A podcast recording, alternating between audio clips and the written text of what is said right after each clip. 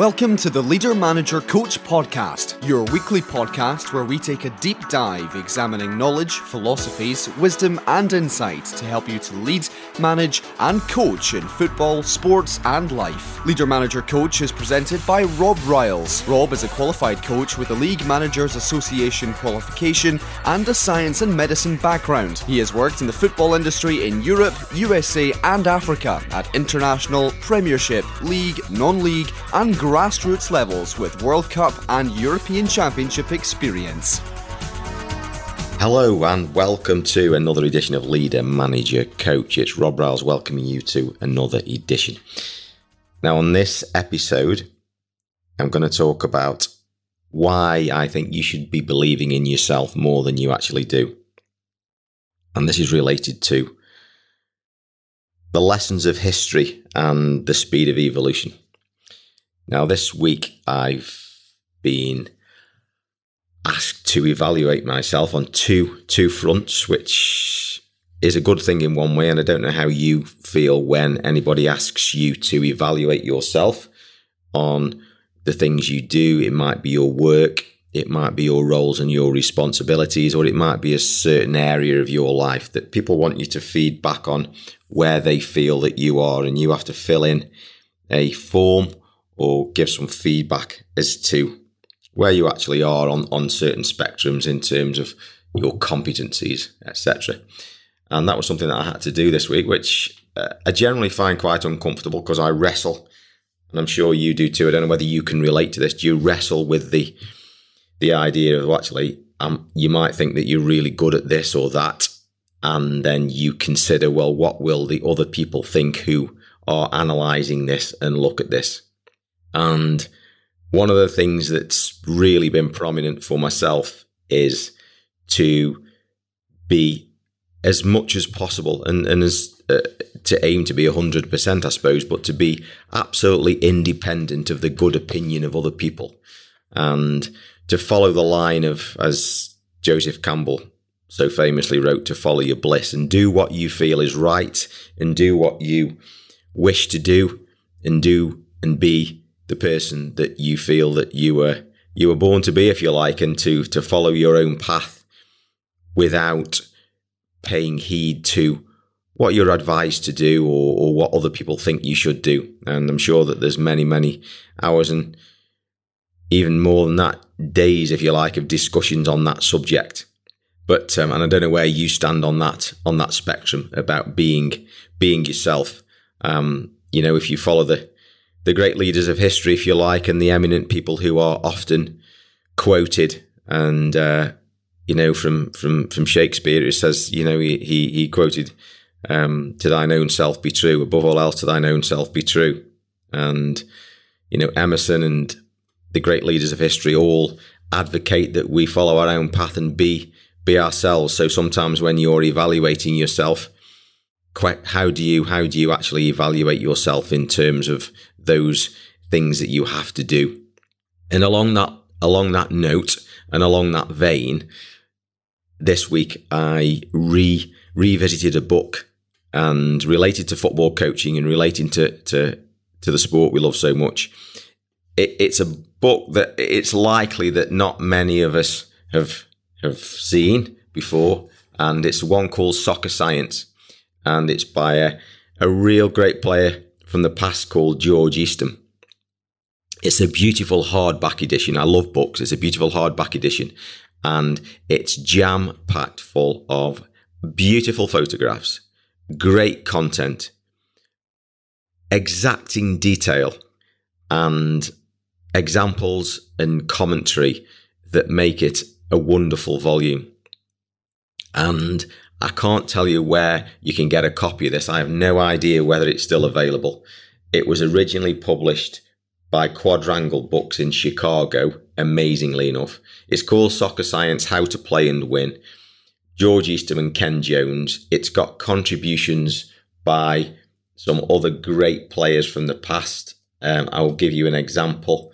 Um, Les Cocker, who was a Leeds United in England um, in those days, they were called a trainer, so he would have been a physiotherapist today. Uh, training and fitness. I'm sure there's a chapter by um, Joe Baker from Nottingham Forest on England. And there's a chapter by Cliff Jones, who played for Wales and Spurs. Jack Charlton, the famous Jack Charlton, Leeds United in England. Dave Mackay, the famous, again, Tottenham and Scotland player. George Cohen, part of the uh, England World Cup winning side from 1966, and Bill Brown, who does a goalkeeping section. It is a fantastic book. I will admit that I've gone through it with a speed reading approach so that I could get the information out for you. And it is something I will endeavour to go back and, and for my own benefit, really, to uh, read it, you know, with, with more diligence. But it's a beautiful book. And the thing that struck me about it was that if you didn't realise with hindsight or foresight that what you were reading was written in 1966. So, from our current standpoint of 2018, that's over half a century to go uh, ago, when some of you who are listening to this weren't even born. It probably seems a, a time when you can hardly relate it to the to the present day in terms of how we view our our status, our current situation, our life, and everything that we do compared to how it was in the 1950s and 1960s. It probably seems eons away.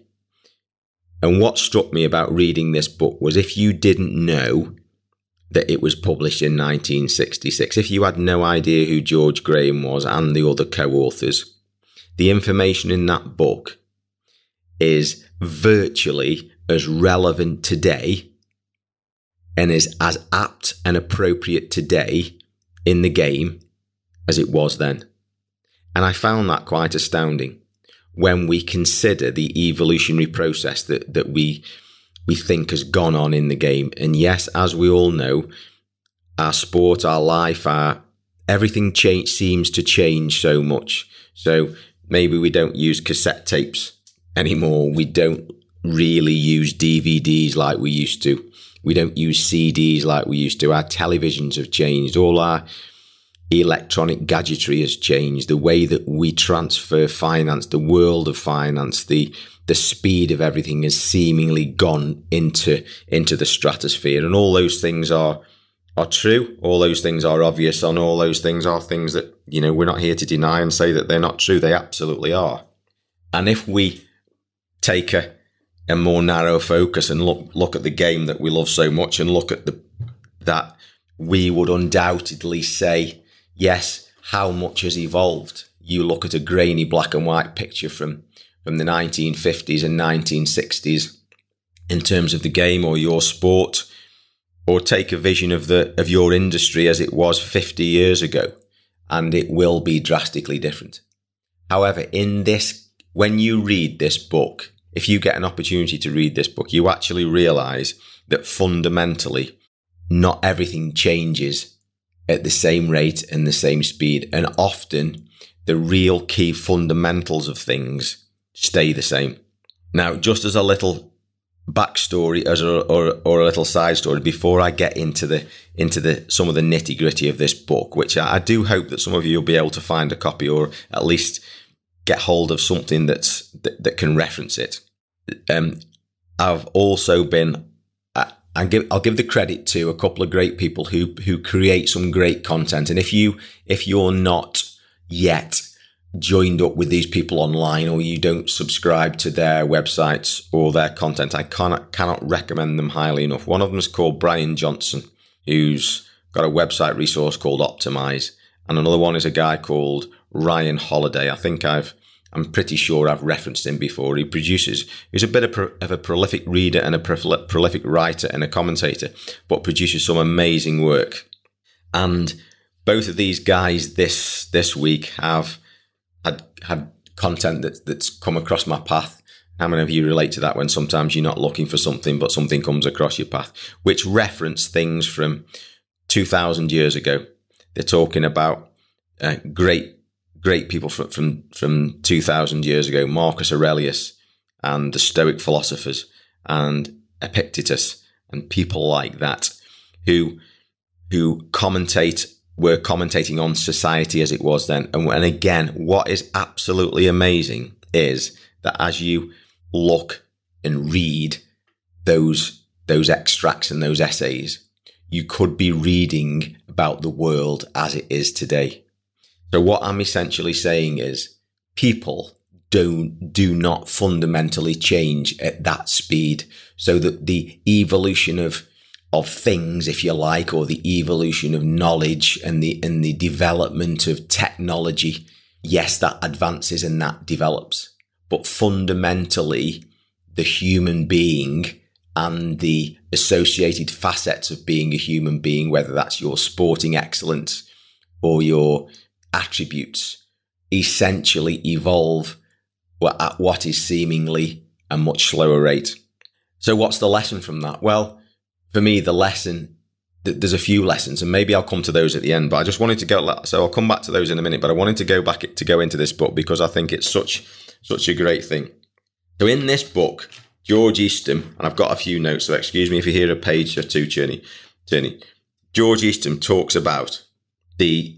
And this is a book written in the 1960s. Don't forget. This, he talks about how it's so easy to get overwhelmed with the jargon that's being used. So in the 1960s, he's talking about the jargon that's being used in the 1960s when the game seemed to us much simpler. So even then, they they thought that that people were introducing jargon into the game at that point when we actually probably think back now and think well it was a jargon free simple game then well that is not how they viewed it so they view it viewed the game exactly the same way as we did. That wasn't it great when it was a simple game, and that's how many of um, how, how often you hear you know people who were who who are older. People who were, um, are more experienced think, well, wasn't the game different, but wasn't it much simpler then? Well, they thought the same thing. So it's amazing, isn't it, how things are the same. He talks about ball control and how to develop ball control and how fundamental ball control is in the game. And isn't that something that today in our youth coaching awards, in terms of how we are overly obsessed sometimes with the number of touches that players get and the ball rolling time that, that occurs in training sessions, how we are still obsessed, and rightly so, in terms of what we want to get out of it, about how it, it all these things are there to develop young players' ball control. He goes on to say that it's okay having the skill, but it's no good having the skill if you don't know how to use it. And I think all we've done today is we've repackaged that. And when we talk about the four corners, you know, the technical, the tactical, the psychological, the social, and the physical, we just repackage that and say, well, in the psychological corner, that's the decision making process of when to know what to use and when. So, i.e., don't overplay, because we all know players, don't we, who do things for the sake of it. It might not be even in your sport. It might be in another area of your life when people do things for the sake of doing it instead of doing it for the efficiency process to actually create the maximum outcome. He then goes on to a chapter about passing and he talks about the speed of passing and how important it is for a team to move the ball quickly. I mean, this is stuff that you will hear on FA coaching courses in 2018. It's not necessarily just the technique of passing the ball, which is fundamentally essential, but at the higher levels of the game, it's how quickly you move the ball and keep control of it. He talks about the different types of passing with the beautiful detail. And I think sometimes this is where the, the late great Dick Bate superseded so many other people is he was amazing at describing the detail of how we do things. And that's sometimes where maybe it's a time factor that we don't have in training sessions that we gloss over those facts and don't quite have the time to give players the technical detail, or maybe we do at the younger age groups. He talks about playing into space. He talks about taking advantage of, of space and moving defenders. Again, this could be from a training course in 2018. From there, he he does a chapter on shooting. What does he talk about? The absolute value of a first time shot and why. The absolute value of being balanced when you shoot so that you can control the tra- tra- tra- I'll say that again, the trajectory of the ball.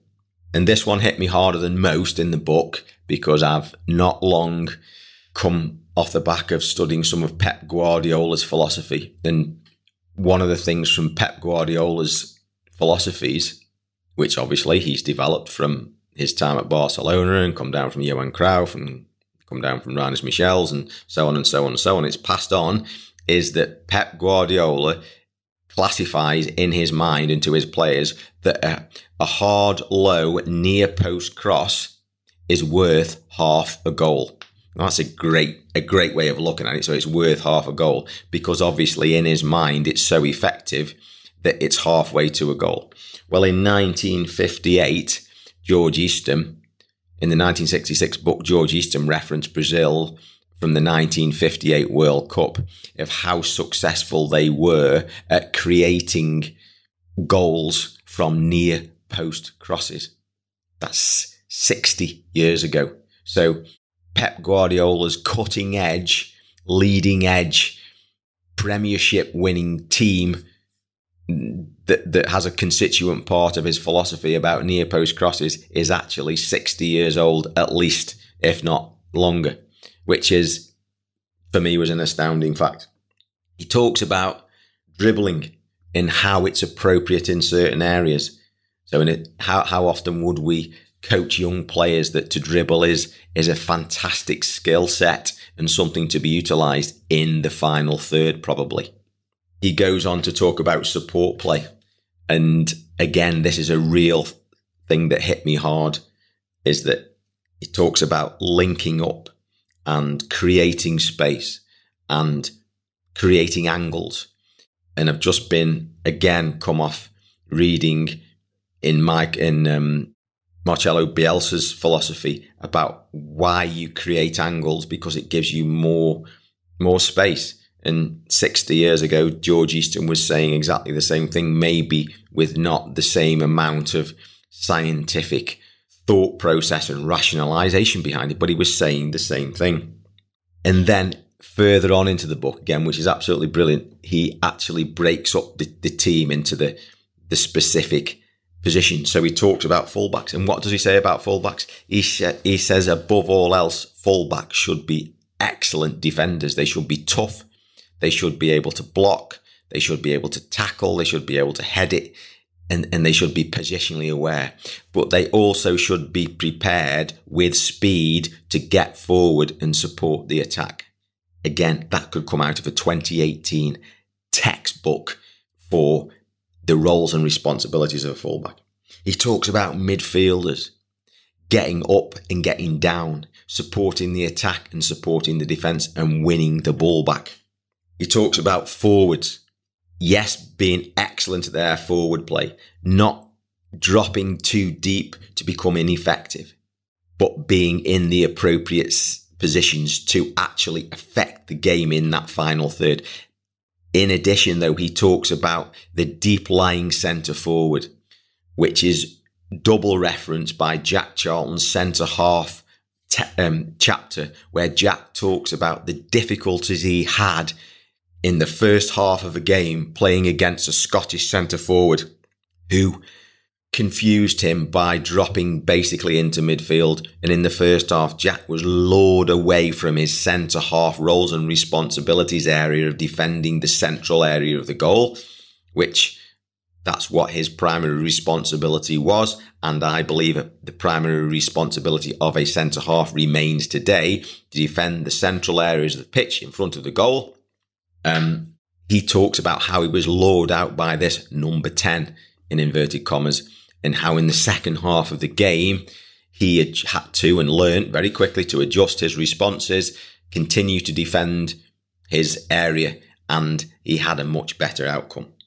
And alongside that, Jack talks about, and it's Jack Charlton's particular chapter where he talks about the absolute vital importance of units playing together because he references in this particular game how the fullbacks played wide because they were drawn out to mark defenders and he was isolated with too much space between him and the next player in defence.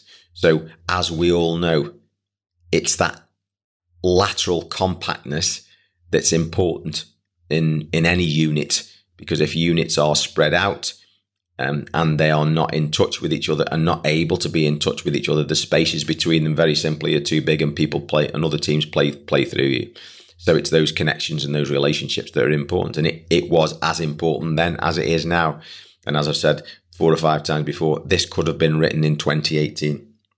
There's a physicality section where they talk about what do you need in the game. You need explosive power. Now, never ever has been a time when explosive power has been extrapolated as a major, major facet, characteristic of a brilliant player than in the last 10 years. It's that power that, that people have said, you know, this is where the game's at. And they were talking about this in the 1960s, referencing the 1950s. So how much have things changed? This this trainer talks about the rehabilitation process and how it's so important to do appropriate rehabilitation exercises within the limitations of the recovering injury so that the player can maximize his his speedy return. This is 60 years ago and we think that we've got all this boxed down in the 21st century sports science. Well I actually think that we're a little bit deluded and we need to be a little bit more humble and look back and reference some things and not be so keen to th- to throw things out because we maybe maybe are doing a disservice to ourselves by doing a disservice to the people who've gone before us. So having said that and having got a little bit on a on a soapbox in the last couple of minutes about it, um, it's a, it's an awesome little little book. It's a beautiful volume, and yes, maybe you'll be able to get hold of it, and may- maybe you won't. But I hope there's some lessons in there. And as I said earlier on, what what are the lessons that come out of that? Well, hopefully there's lessons for you that are lessons for you. They, they may not be the same ones. For, for me, it said that you know if you're if you're in your you know if you think you've been in the game for a long time and you think well actually perhaps I am a little bit of a dinosaur. Well, that, that's only a perspective. You probably know an awful lot more that's relevant to the game than the 21st century commentators are leading you to believe. You probably know an awful lot more about the game that's absolutely appropriate, that is the same and is as successful today and, and can influence things today, even though you possibly are led to believe that things have changed because yes, things do change, but believe you me, that there's very little that suddenly becomes totally out of fashion and cannot be used, or the essence of it in terms of the human being that you throw away and is no longer relevant. That doesn't say that things aren't discovered that mean that we were barking up the wrong tree. Yes, that's evolution and that's the way that that things go and we have to be prepared for that. But I think that we all need to be a little bit more humble and we need to look back and um, with a little bit more reverence at what the people before us knew and went through and fortunately documented for us. So, a few lessons from history and how the slow speed of evolution has a bearing on us and our self confidence in what we do. I hope you found that useful. Um, it's Rob Riles, leader, manager, coach. If you want to contact me. Um, I'm on LinkedIn, and um, the website is www.robriles.co.uk. Thanks for listening. Catch you again. Bye bye.